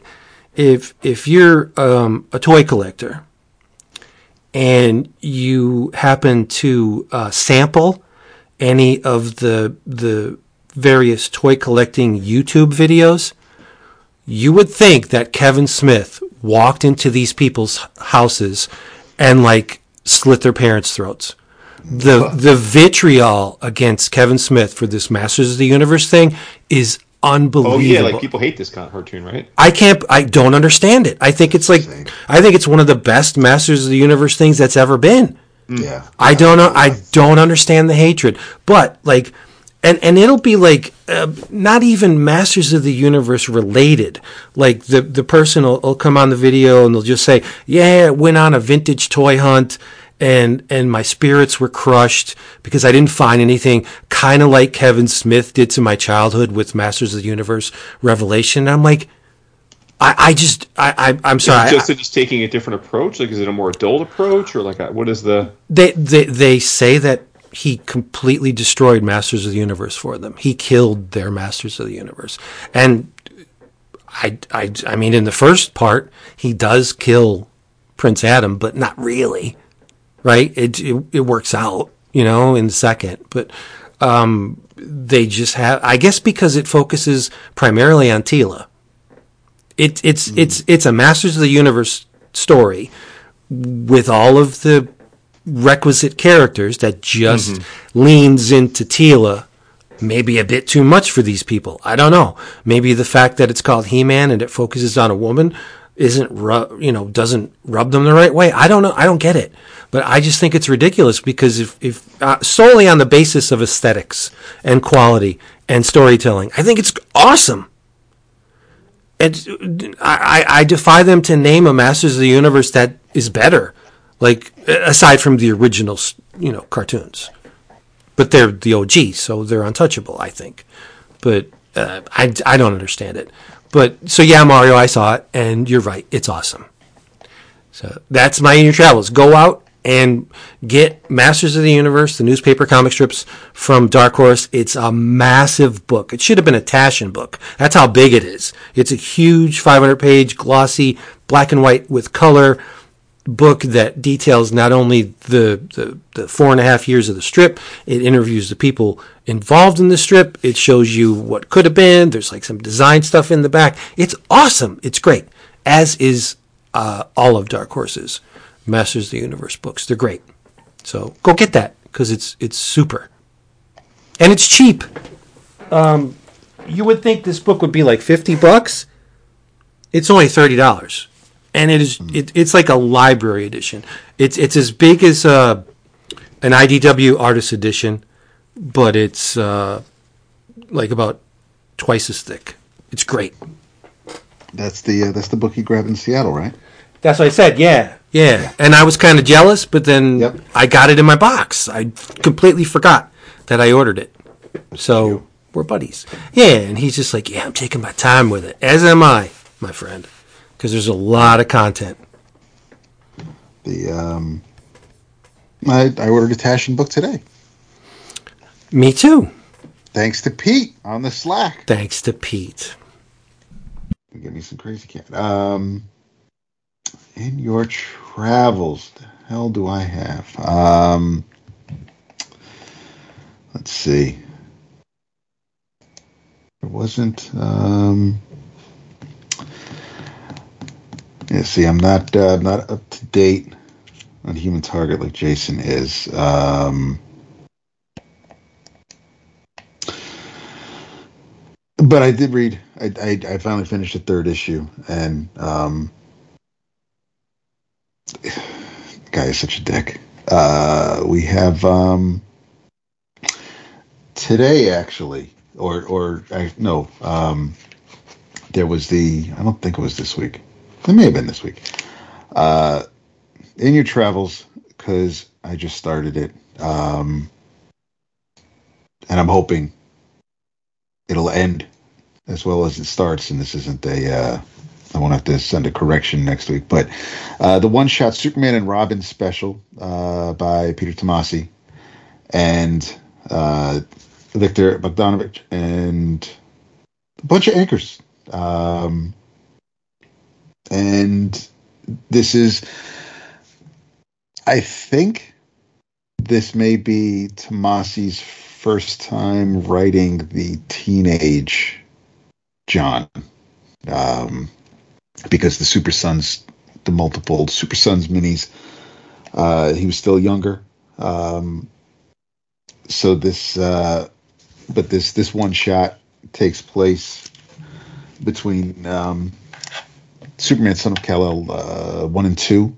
It's not it's not current because also the Fortress of Solitude is present in the story, and um, something happened to that recently in the Justice League. So uh, it's it's a past story, but it it it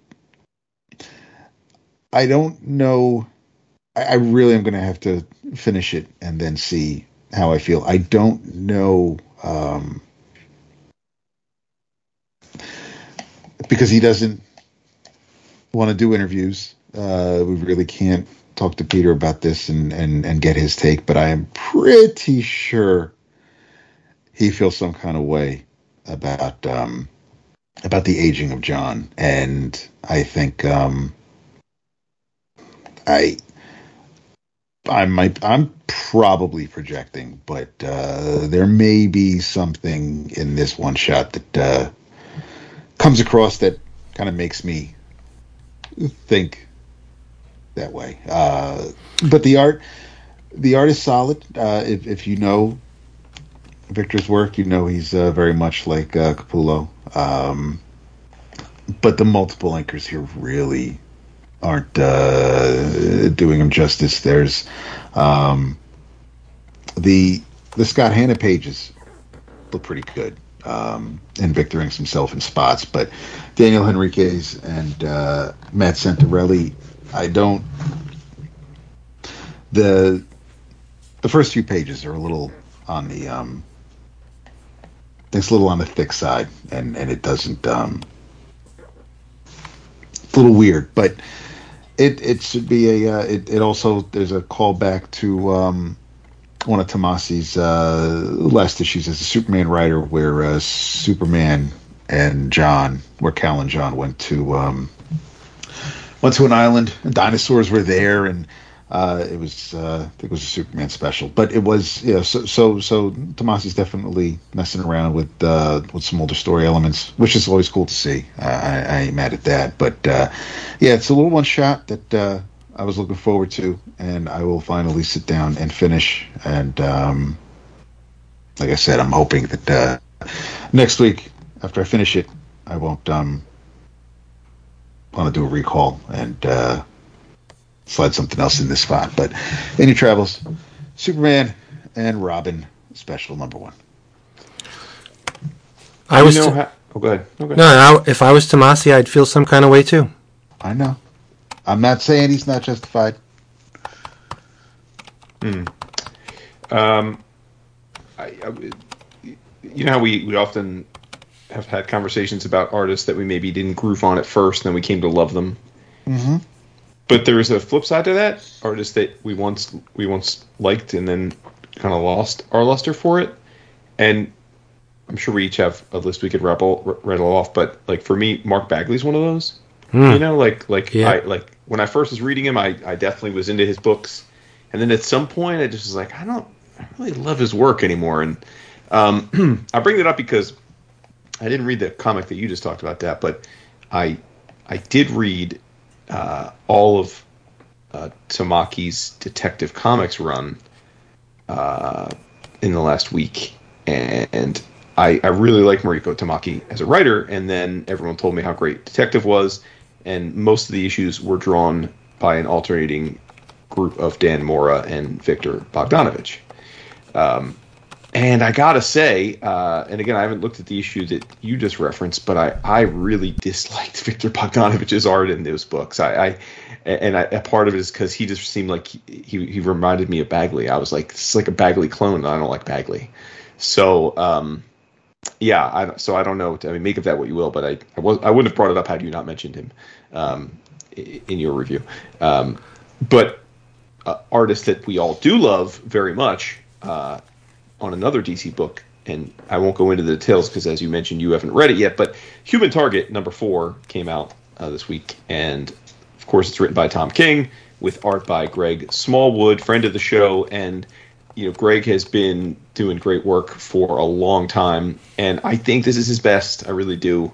Um, I remember talking to him a few years back, and you know, he he he very much worships Alex Toth. I mean, as do many, but um, and I remember him saying something to the effect of like the, the the lesson he took in studying Toth is that Toth was always begging artists to be uh, to simplify, right? Simplify, simplify, simplify. That that's the that's the real challenge as a storyteller is to uh, you know is to take away all the superfluous line and leave what matters. And um, and I think Smallwood's doing that in this book. I mean, there isn't a ton of line work, and every line that he puts down is jaw dropping and poignant, and it looks great. I mean, it, uh, it it's just such a gorgeous book, and in this issue, it's a lot of fun. They they uh, just to pe- just to remind people, um, the human target uh,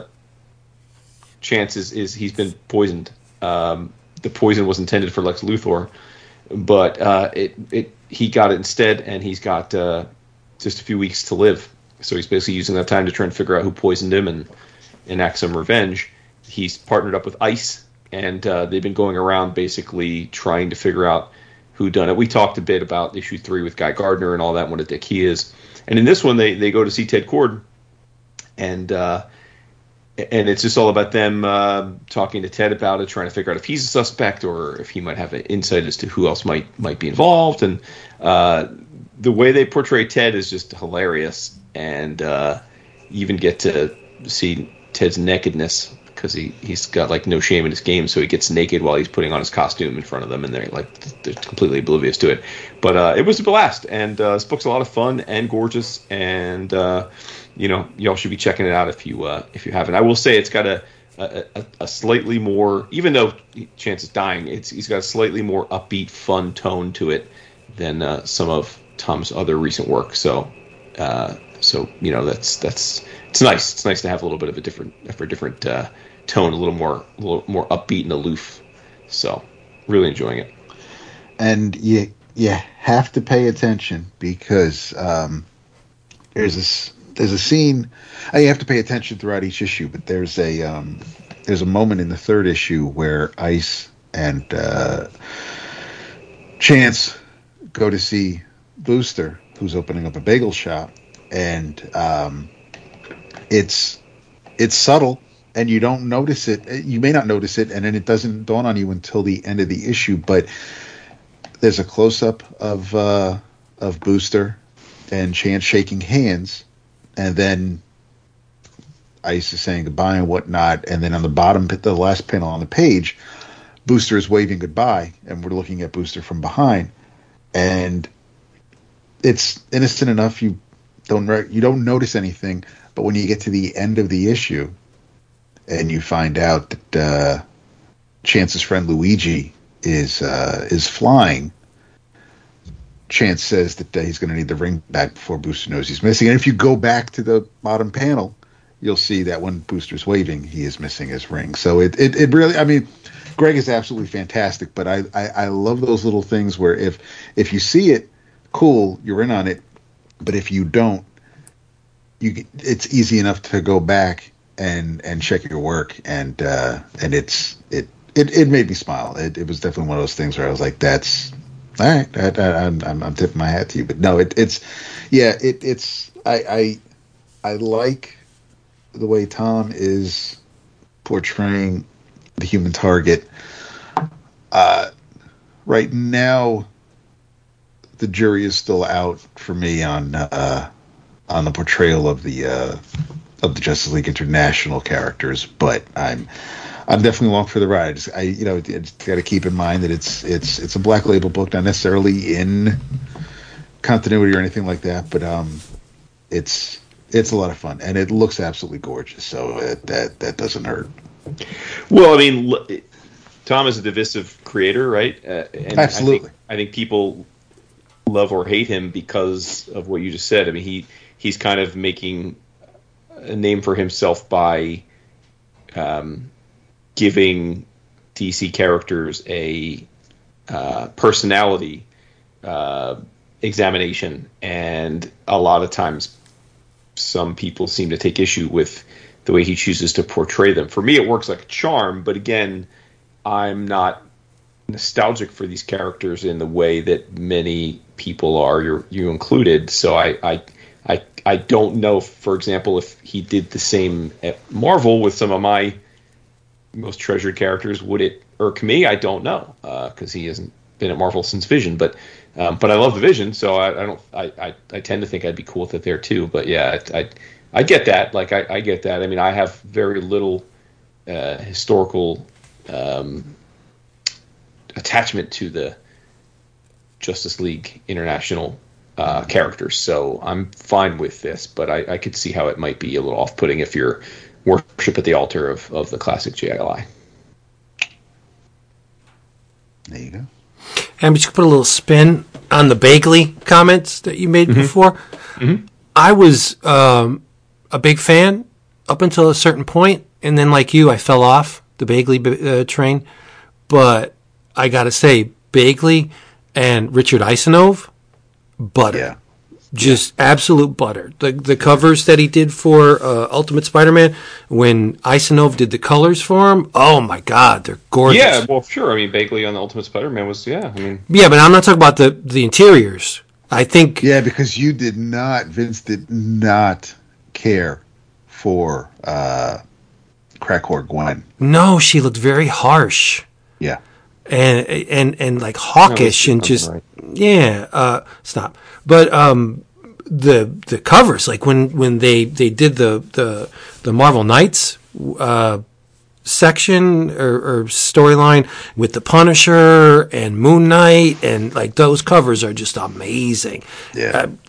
yeah, I wish Isanove and Bagley would work together on interiors. Like that would be phenomenal, but it probably would take forever to get out. But what if? What if? Yeah. Yeah. I'm not saying Bagley's bad. I just I just fell off, you know, the appreciation train. yeah, Uh, no, for whatever for whatever reason. Yeah. Yeah. Yeah. All right, everybody. Yo, thank you for being here with us this time around. We'll be back very soon with the book of the month. And oh, the month. in case you forgot, uh, it's very timely book of the month because we are reading Art Spiegelman's Pulitzer Prize winning book, Maus, for next time. So I'm sure it's going to be laden. There's some holes in this mouse. There's some holes in this mouse. It's going to be laden with some uh, uh, flavor text, some some commentary on current events, probably, eh, if I know my boys. So come back for that. In the meantime, if you want more of this, go to Twitter, Instagram, Reddit, Facebook, uh, all that shit. Um, you can you, can you can listen to us on Pod Chaser, Podcast Pickle, all that. Uh, we're everywhere uh, because we're like horse shit. You can't It's go like any. a virus. Yep. Well, you can't go anywhere without stepping in some EOC. No vaccine though. But we're glad you're here. We're glad you, you put up with us. Uh, come back next time. We love you so much. In the meantime, say good night.